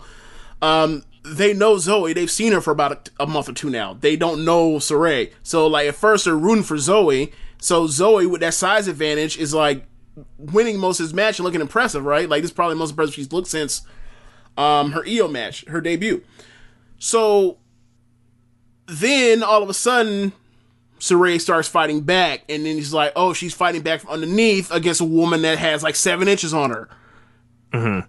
There's your story. So like they made her a, a bit of an underdog, and she's like they've hyped up Sarray so much, and like she's working and she's getting her ass kicked to start off, and then like she start she gets up, and then she starts firing back with the forearms, and and um like it was a back and forth match. Like she absolutely did not have 50% of his match. She probably had like 35% of his match, 40% of his match. But um, the stuff she did, she was effective. And like the thing that I was concerned about was like, would they let her wrestle, you know, in a style resembling what she, what she, you know, looked like in Japan? And so far, so good. Um, but basically, um, match ends on a, uh, Zoe goes up, goes for her, um, I think it's a, I think it's a, a not shooting star press, a 450.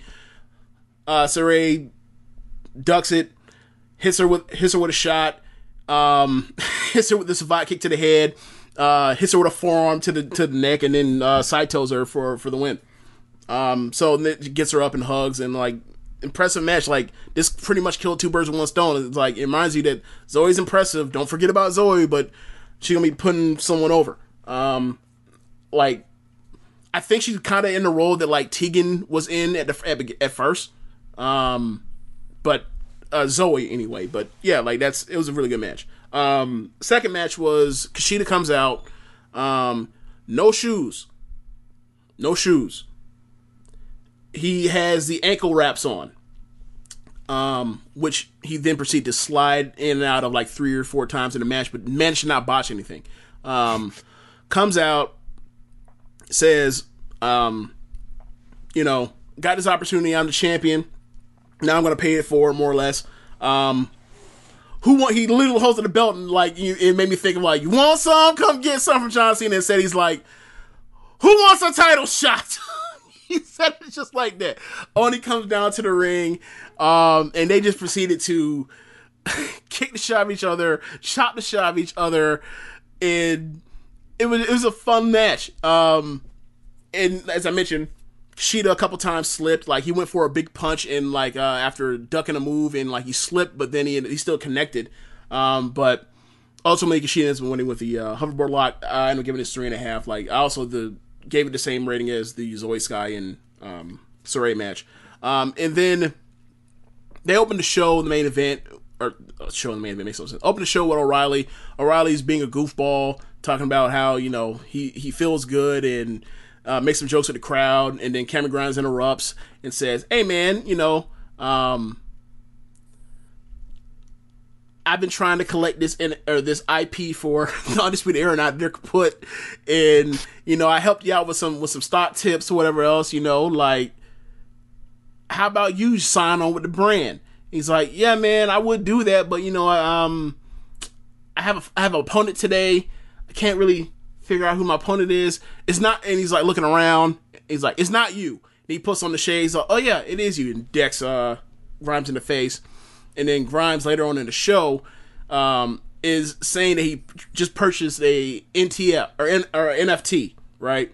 Um, and then he finds out that after the bid, he got outbid because it was such a huge money sum that they had to give it to the person that bid after the bid auction had closed.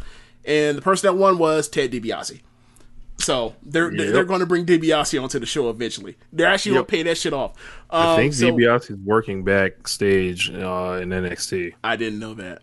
Okay, I So- found that out recently. Okay, so um, he blows his stack. You get to the main event anyway, and it's just like you forget like all the all the goofy shit with Grimes. Grimes still wrestle his ass off, and they had like a four star match. Um, they're just oh man, like there's so much shit. basically the, the thing I remember mostly from the from the match is um beginning of the earlier in the match. O'Reilly is like trying to take him down over and over and over, try to get his legs, try to put him in a heel hook and Imanari rolls and all that kind of stuff. He actually like gets him like almost like a shoestring tackle in the center of the ring, and then Grimes escapes and then literally backflips behind uh, O'Reilly, and then Everest German suplex him out uh, onto the mat, and then O'Reilly rolled out of the ring and melted onto the floor. Uh, you know, and then they just did a lot of shit, just like striking back and forth, uh, strong style type stuff, and kicks and knees, and uh, there was a point where O'Reilly actually got him in a guillotine, and then could have won the match with a guillotine, let him go, and Grimes was basically uh, on his knees, and O'Reilly hits the ropes and comes back and just hits this man with like basically a penalty kick, but it was a knee instead. It was they beat the shit out of each other. Uh, the finish ends up coming after um, it- it- or the finish is O'Reilly goes to top rope and drops and hits the knee drop or whatever else gets the pin. Really good match, real good ass match. Um, so uh, other stuff of note, they had e- interview with Io. Um, she says she wants another shot at, at Rhea eventually, but she's going to take her time and rest because she said she's tired from carrying the division. And out comes um, Frankie Monet, and she says, "Hey, I'm a fan of yours. By the way, Frankie Monet had like attitude era level cleavage in this thing. I was like, I couldn't stop looking. That's a that's a me problem. But I was like, wait, Res- They- respectfully. right, right. So, um, she basically put herself over and did you know passive aggressive stuff of you're great, but I'm better, and I'm and while you while you take your break, I'll just take your spot. And then Io stood up and cussed her out in Japanese, and, and then like while Frankie was holding the, the dog, said, "I hate, I, I like cats," and then walked away. Um, Io Shirai also cat person. I did not know that. Did Yep. not know that. I don't be keeping track of who's a dog or cat person. I don't, like, am I? What am I? What am I? Uh, you, you own a dog, James, don't you? My family owns a dog. I don't own a dog. My family owns a dog. I have no. I've I'm. I am from a dog family, but I am not necessarily a dog person. Not to say I don't like dogs. It just I if it were in my situation, I just wouldn't do pets because I like I, I don't I don't I don't need a companion that much. Like it, it's fine, but whatever. Do you? funny funny thing so i've had um my wife's family dog with me the last couple of days and uh like i think it'll be here like two more days if i'm not mistaken um golden retriever lol um but it it was What, do you- actually what what's so lol about it, Rich? well you know um That white ass dog. that, that- that is the whitest dog you can get. look uh it it is um he, he, he was real good today uh he, low stakes you know he he not tripping or nothing so I mean, He- been he- around. he hasn't been around that bad. Look, that dog has known you for years now. yeah Should be no beef. Yeah. So, well, yeah, I was like, hmm, I am a Richard Latta. I am a cat, a cat person. So, um, Were you afraid that, that the dog was gonna smell the cat on you? no, Not not literally, metaphorically speaking. nah, nah. But Okay. yeah, interesting. Like, oh, this is a cat interesting person. timing. All this Like this is dog a cat stuff. person. I don't fuck. I don't fuck with with, my, with this person. nah, you be around cats. Fuck you. Nah, this doesn't happen, man. Yep. Um. Yeah. So I'm trying to think of anything else important worth worth noting. Um. Oh, when in the main event, um, as Arada was coming down to the ring, um, Cross was backstage at the ramp, and they had a stare. They had a stare down. Um, so you know they kind of they they've showed you that like eventually you're going to get that match. You know, so um, don't don't don't fuck with me. Like give like we are now following the KG principle. We are following the KG principle. Why the fuck will you show me something I can't have? That's basically Yeah. the, the KG core, uh, principle. It's, it's a version, you know, it's an updated version of Chekhov's gun. So, Yeah. you know, um, but yeah, uh, that pretty much is NXT. I mean, trying to think of other things worth talking about. Um, So we got some questions uh, in the Discord uh, we Yeah. can go to. If I don't. You I don't think there's anything else really worth talking about. But it was a good show. Um, I, I thought both shows this week were good shows as far as the the X Wednesday show. So, um, good week of wrestling. All right, let's see what we got. Oh here. wait, wait, wait. Do we do we need to talk about the LA Knight versus uh, QT Marshall crack match? No, don't I know. don't, I, I don't know. Look, man, between LA Knight cutting these promos like The Rock and then bumping like The Rock, and then yeah, and then that that match with Billy Gunn with the QT Marshall had where he exclusively did almost every fucking mannerism from like 1998 9 Rock. It, it was like, hey, we have to get these two in the ring somehow, and there can only be one on some Highlander shit. Wow. Or can they just, you know, do the the, the joint The fusion? Fusion? Yeah, just do the fusion. Look, if I'm LA Knight, if I'm LA Knight, I ain't trying to fuse with QT Marshall. Like you want Shit, I would learn to work. look. with my, with my look, this is I'm in WWE. You want me to have a worse physique and try to make it here? what? Oh man. Um. So, far as mailbag, um, yeah. So we got uh, JML. He said, "Will you be watching the WWE anime?" No, I don't watch. I don't watch regular anime. Yeah, I, I, I was- gonna say I don't watch regular anime or WWE. So like, Like, I mean, there might be something I might watch if it's like a train wreck or if it's bad, but like you know, most things that are WWE adjacent aren't bad. Like the only thing that's really bad about WWE is like their chaotic booking, you know, Yeah. and like their their inept storytelling from time to time. Like there's talent up and down, on camera and off camera. We know that. Um, that was now another question. Okay. as far as uh the anime thing, like, nah, man, I haven't watched I haven't watched any anime since I think the last thing I watched was going back and rewatching like Gundam Wing, and I think I only got I think I only got like eighty percent of the way through, but that's that's pretty much it. Like, I wasn't. I was pretty much only watching like the stuff that was on that was dubbed and put on American television. Like as far as going through sub uh, subtitle stuff, it was never. I never really went that deep into it. No. I have never watched anime in my life. Um, Yeah, you don't like you don't like animation at all though. So like so it's Yeah. so like it's not so much as it being an, an anime thing as much as just a no cartoons thing for Rich. Yeah, like I watched Nickelodeon. I watched like Doug and like Rugrats and Wild Thornberrys. Okay, and- so it's more than I remember. stuff. Okay, yeah. yeah. So, um, Cat Dog, shit like oh that. god, cat dog. Cat Dog. um, Hey Arnold. Um, Right, right. So he also says, why do people always want to compare a new crime show to The Wire? Well, um, for my money, The Wire is probably the best show I've ever seen.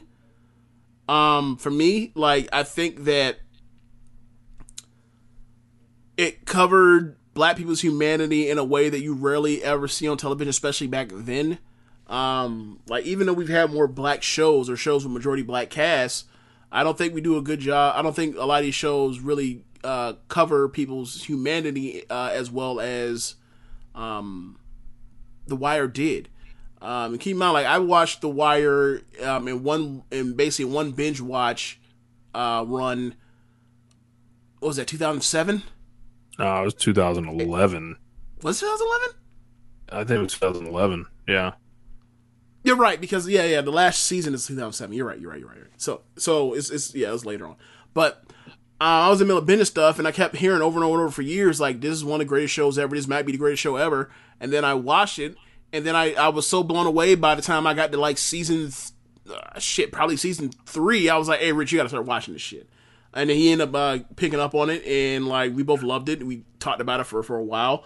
Um, I think he's gonna back. You started rewatching it again uh, this year, I- right? I, I rewatched it last year, Last like year, whole okay. thing, and, and and watched it with Catherine. So okay. So she's now a Wire person.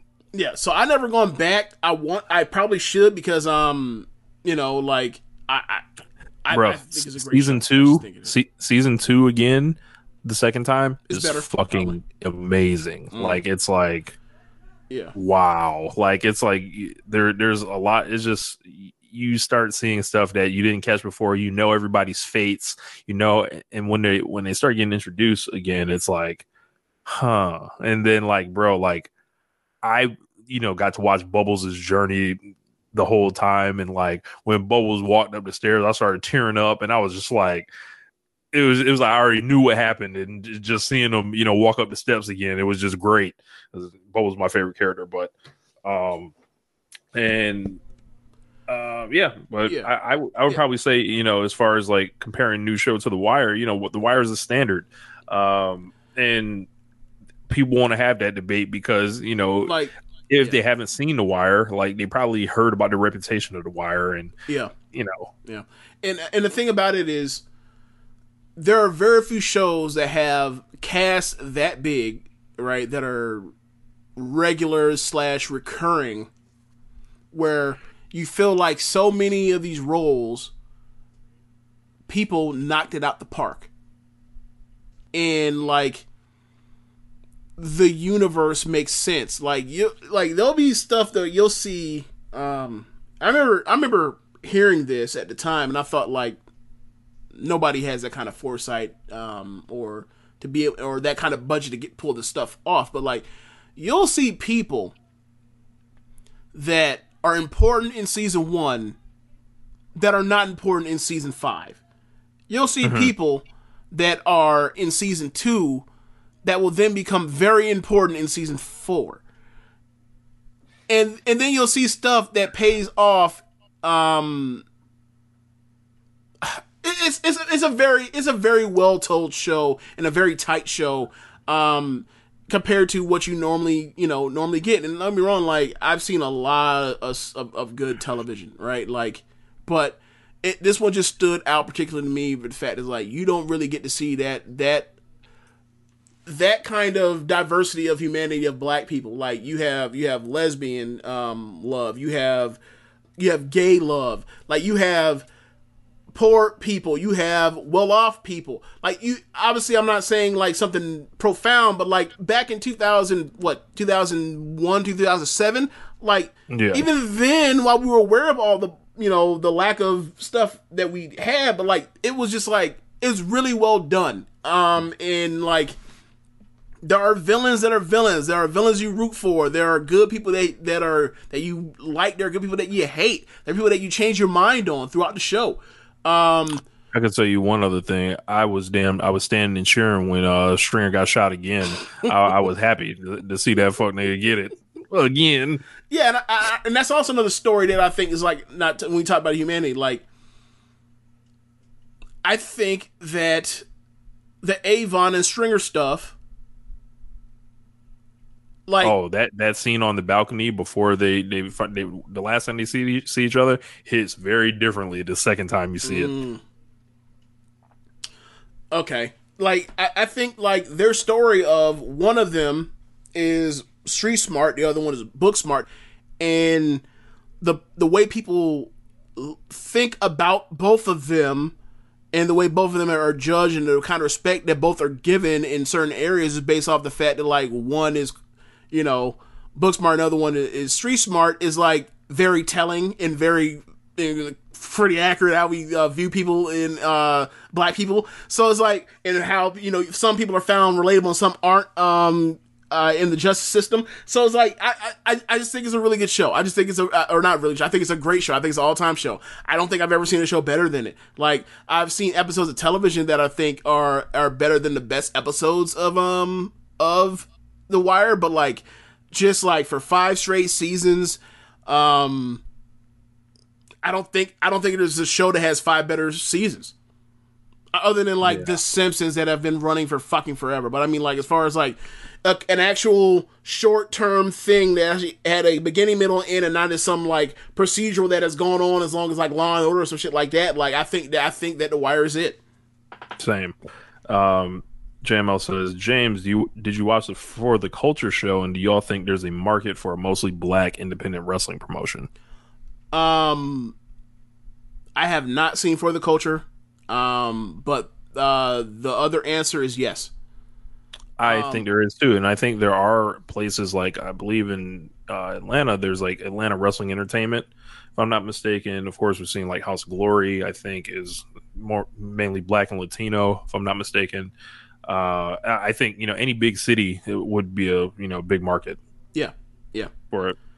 yeah. I mean, and I'm I'm sure he And it's I'm all sure about, like, the same. You just curious. Like I, I I just think that I think the talent.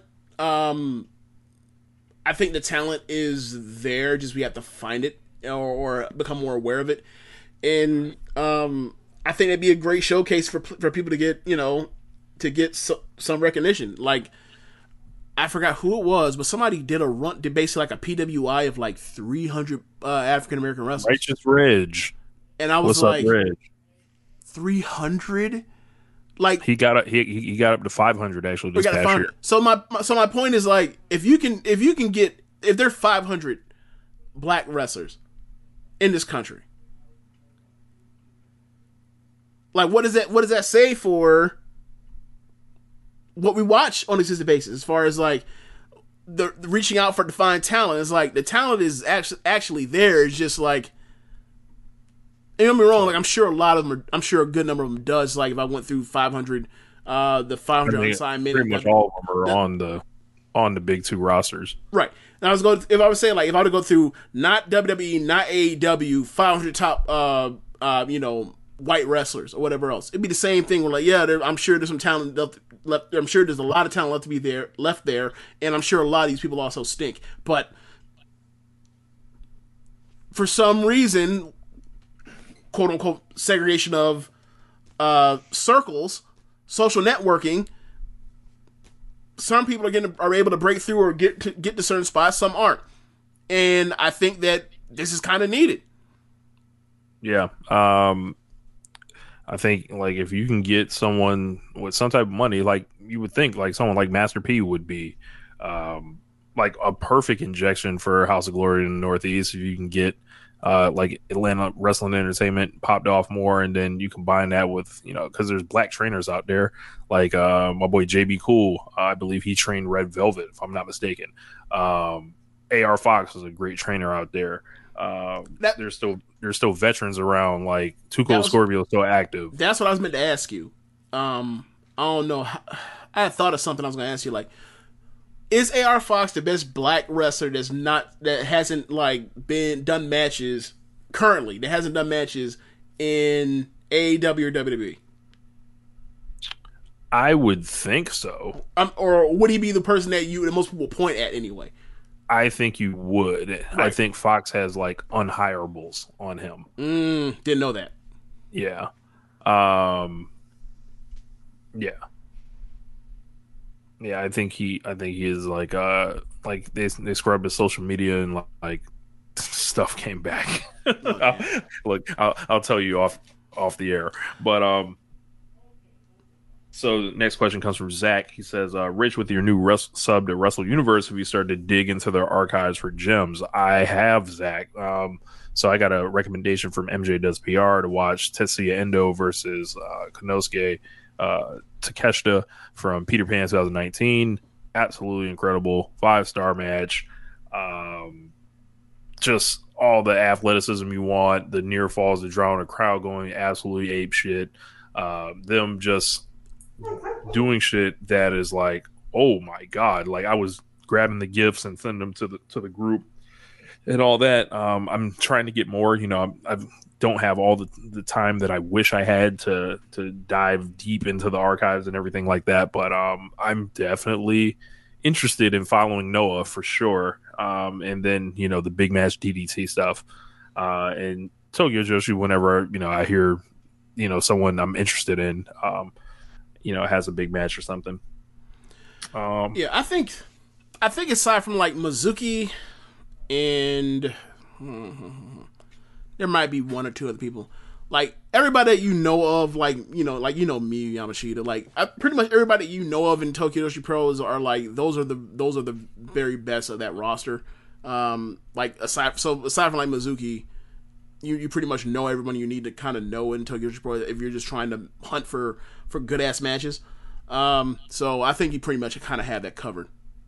Yeah. Um, very excited like uh, to to check it out. So uh, it, it is a little hard to navigate, um, trying to trying to learn the menus and, and everything like that. But um, I'm definitely interested to see who's going to take the belt off of uh, you know who's who's going to win the race to get to get to Keiji Muto and. and also, um, you know, I, when Takeshita comes back, you know, whatever he's doing in Tetsuya Endo for sure. I'm, I'm big fans of both of those guys. Um, the young boy Joshua Smith. He says, James, what will you do when it's time for Rich to recap his dives into the DDT archives and big events? Will James come up with a catchphrase for introing the CyberAgent music? Probably not. Um, like Yeah. as long look, we I kind of want to really- just watch that stuff to enjoy it, like rather than review it personally. Yeah, especially because like we don't really do much retro stuff. Um, like I, I, I guess there's a place for a retro review somewhere, but I mean I kind I kind of did it with uh, NXT then not forever, but um, nah, man, like. If you come out here and and you want to start watching like the red light, green light matches, and and them fighting inside, and them fighting inside of uh inside of mall department stores, The Like- cinematic uh, Yeah. last man standing match. yeah, like you can, yeah, like you can like record it on your own accord and send it to me. Like I ain't gotta sit here and sit through it. Like what the fuck? Like so, like you know, we were talking about that. Uh, I think it was last week. Like yes, there's a lot of good wrestling in DDT. There's also a lot of shenanigans. It is it, it is the indiest of indie wrestling when it wants to be. Like I like when it's at its worst. Like I refer to it as ass to mouth wrestling. So like I'm so like I don't want to I don't want to have to sit through that shit sometimes. If it's like yeah, I know James has it will get no uh value or enjoyment out of sitting through this review other than like him to sitting there just like he wishes that he could be doing something else or he's looking at his phone. So it's like if you want to do that cool. Just record on your own time and send it to me and i'll add it to the show. Um, Still Burger Bun says, "Is there any way to save Bray Wyatt's career at this point?" i don't think his career's ruined. I think he's fine. Like he'll he'll always have a spot in wwe so like i don't i think that's overstated. Like you mean like as far as critically nah it's kind of toast It's I'm about to say, like, I don't see there's any way like Bray Wyatt coming around to like, oh, I'm excited to watch him. Like that's that ship is sailed, and that Yeah. sailed like years ago. What James said, uh, he's in great standing in WWE. Um, they love him. The people love the Fiend for whatever reason. Um, but yeah, I, I I think as far as you know, will he will he you know come up with something that's like, yeah, I got to see that? Probably not. yeah Um, ship sailed on that man uh, MJ Does PR says, Are you most interested in covering Noah DDT or Tokyo Joshi Pro? Where you guys start by covering the big events. I'll say if there's something that I feel like is unavoidable or just like absolutely great, I will cover it, right? But as I was just saying, personally, I kind of just want to watch it just as a low pressure, low stakes thing, and you know, just kind of enjoy it and find new wrestlers to to mark out over, and um, that's pretty much it. But um, I don't know if this is another question, but um, yeah, Stale Burger Bun again. He said, "What's the end game for Kenny's belt collecting gimmick?" It's pretty much assumed that Hangman is beating him eventually, but if he only challenges for the AEW title, it devalues the other titles Kenny collected. I disagree with that. Um, or if someone each defeats Kenny first, it devalues Hangman's win because Han- Kenny's already been defeated. It's a cool idea, but it kind of feels like they've written themselves into the corner, into a corner. Uh, I would say personally, the only one that he would really be able to challenge for is the AEW title. He's not an Impact wrestler. Um, it doesn't make sense for him to challenge for the AAA belt. He's not going to do that. Um, and his main priority would be to AEW. Like if you've seen how Moxley was handled when he was AEW champion, when he's anywhere, he's not losing or anything like that. Right. Um, Tony Khan's respected other promotions. Like when Pac like came in, he's a Dragon Gate champion. He can't lose. They didn't. They were like, all right, let's just not make you lose then. Right. so Like, this is um, agreed upon. the- Like the these are these the AEW belt is the top belt here. like these companies all are not idiots. They all know what everybody else is doing and selling and what people are getting into, and they all have an aware of like where they are in the totem pole. Like, outside of WWE, which is number one, so it doesn't even matter if they're delusional. Like they're number one, so who gives a shit? But like everybody mm-hmm. is aware, like where they're where people where they they're standing are in the pecking order when it comes to people's demand for wanting to see matches come from this wrestler on this promotion and coming to another promotion. So like this all works in concert. Like people don't double cross people. Like this isn't the fucking eighties, right? Where territory people do that. Like for example, Riho, before she signed to uh, AEW, probably never get signed to uh, Stardom. Stardom probably has no interest to think whatever. Like she was in Move, she did Tokyo Joshi Pro, she was rest, you know, she's wrestling in these small venues. We have better wrestlers, right? Um, she signs with AEW. She needs somewhere to to go. She because at this point, like she's gonna be, she's being positioned and being groomed to be the AEW, the first AEW Women's World Champion. She can't be wrestling Gatoh Move no more, right? Like she has to be. She, I mean, she had already started doing that by doing uh, Tokyo Pro, but it's like, all right, go to the biggest uh, Joshi company in, in Japan, right? Ends up in Stardom. Was there for eighteen months or so, right? She and when she signed, there was agreement. She will not do a job. She was there for 18 months. They had her wrestle. She probably wrestled close to 80 matches for, for Stardom. Um, well, less because of the pandemic, so probably like 50 something matches for them. And she never did a job. She lost matches when she was tagging with someone that took the, ate the pin for her, but she didn't do jobs. And she was the high speed champion. She defended it two or three times. And then she lost it in a three way where Starlight Kid took the pin. And then she, um, her last match was the year end climax uh, where she tagged with Azumi, and I think they won that match. And Azumi gave her after the story, after all the jokes with uh, Utami, with um, with you know, I'm trying to get you into Queen's Quest. Um, your your last match is tagging with the the the person that won your belt when you didn't get pinned, and like we're making you an honorary member of Queen's Quest for one day, and here's your pink Queen's Quest mask. I have no problem with it. Like I know at the beginning people got upset that she never did jobs. It was like, it's stardom. I mean, it's stardom. That's AEW. They're on. They're on television. Y'all are just getting television on re- doing re- half hour recap shows at different times of night, like in Japan. Like it's they understand this. So like when Riho will be on the will be in like the second or first match, a couple times we get frustrated because I would like to see what she could have done wrestling a Julia, a Tam, a Mayu in singles match or whatever else. I would like to have seen her in a um a Grand Prix, but she can't do jobs. So it is what it is. Like so they they made an arrangement. She was every eighteen months. They they put her pretty much right in the middle. She did no jobs, and I would say it's a success. Like she made probably more money than she ever made in Japan and she was the AEW Women's Champion, had a four star matches from time to time on um in Jacksonville or, or on the road. And then the shit got shut down, and she was basically stuck in in Japan, wrestling in like the second and uh the, the second, first or third match. And then she left, and now she's back in AEW in the tournament. She I like a couple of her matches. I haven't really seen anything from her since then, but it's still the beginning of the year. Yeah, and and I think you know with anything, it's like he's on top of the mountain right now, but like that doesn't last forever. Right. All them like there's gonna be a process of giving these belts back. Brock Lesnar. Yeah, there's gonna be a process of giving these belts to who they need to get to, and yeah, so and a, and a um, regular well built company that cares about their belts, like the the mega belt. Who knows? He might have that belt for for a decade, for all we know. They don't give a fuck about that belt. correct. They don't give a fuck about belts in Mexico. Like one of the big one of the biggest things that I think like I always say this like I don't understand why AAA, CMLL aren't bigger deals to American fans when like we love all the talent, but we don't watch their shows, even though the shows are fucking free on YouTube or on Twitch or wherever else or or on Facebook. But then you see like they their matches have have garbage finishes all the time. Ref ref bumps, hi- heel cheating refs all the damn time. Um, and they don't care about their belts. So it's like, yeah, now I kind of see the obstacles. They don't care about that shit that we care about. Mhm. It don't matter. They're packing Arena Mexico every Friday night.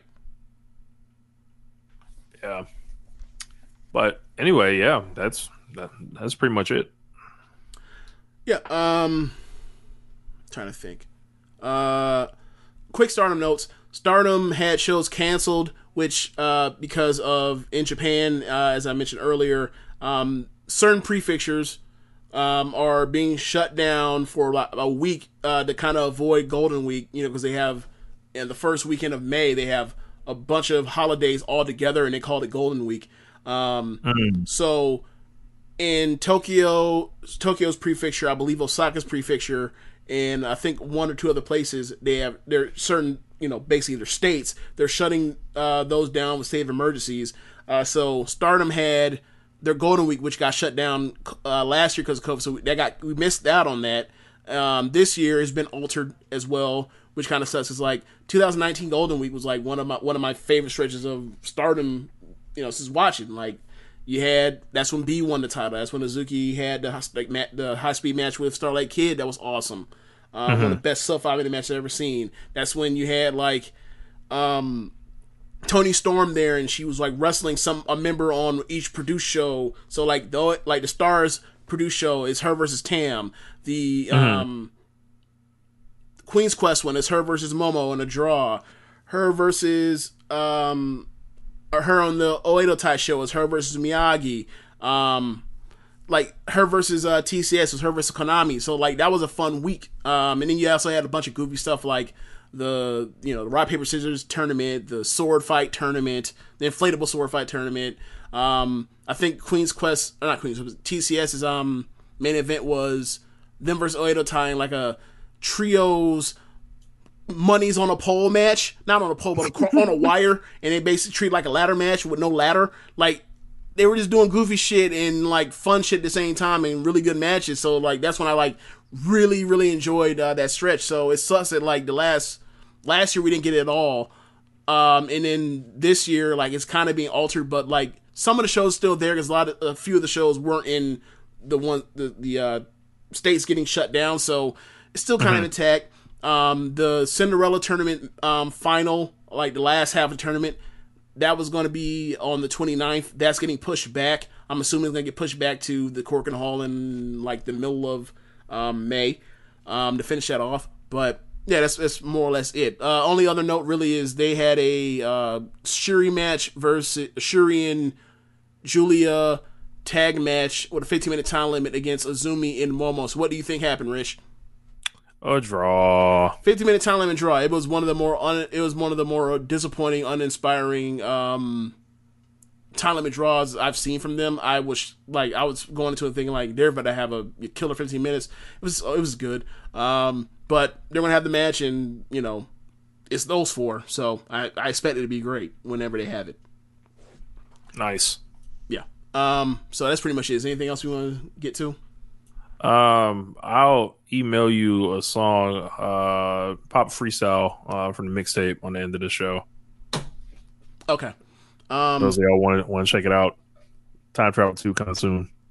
Yeah.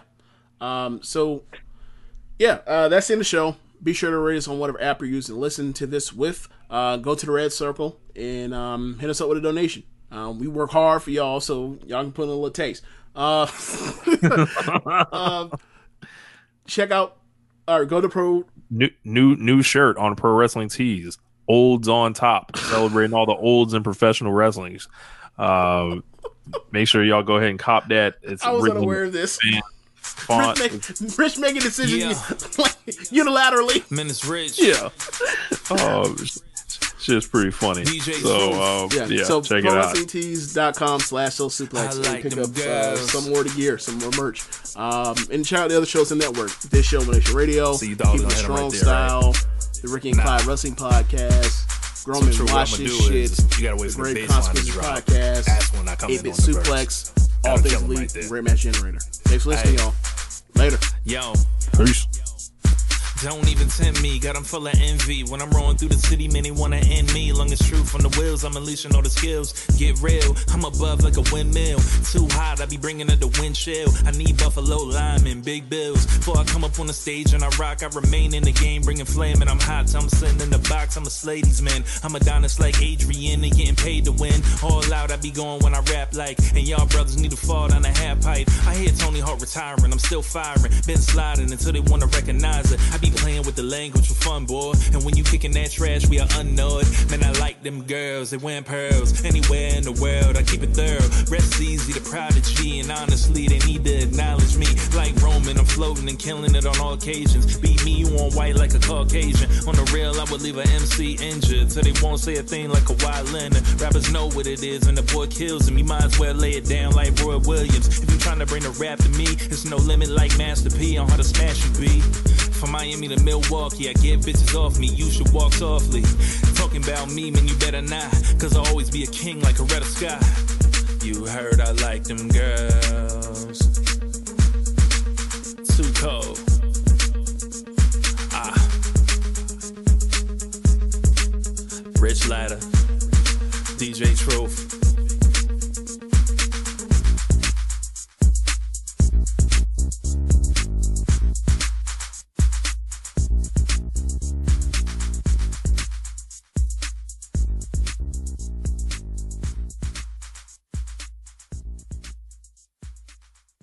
What's so special about Hero Bread's soft, fluffy, and delicious breads, buns, and tortillas?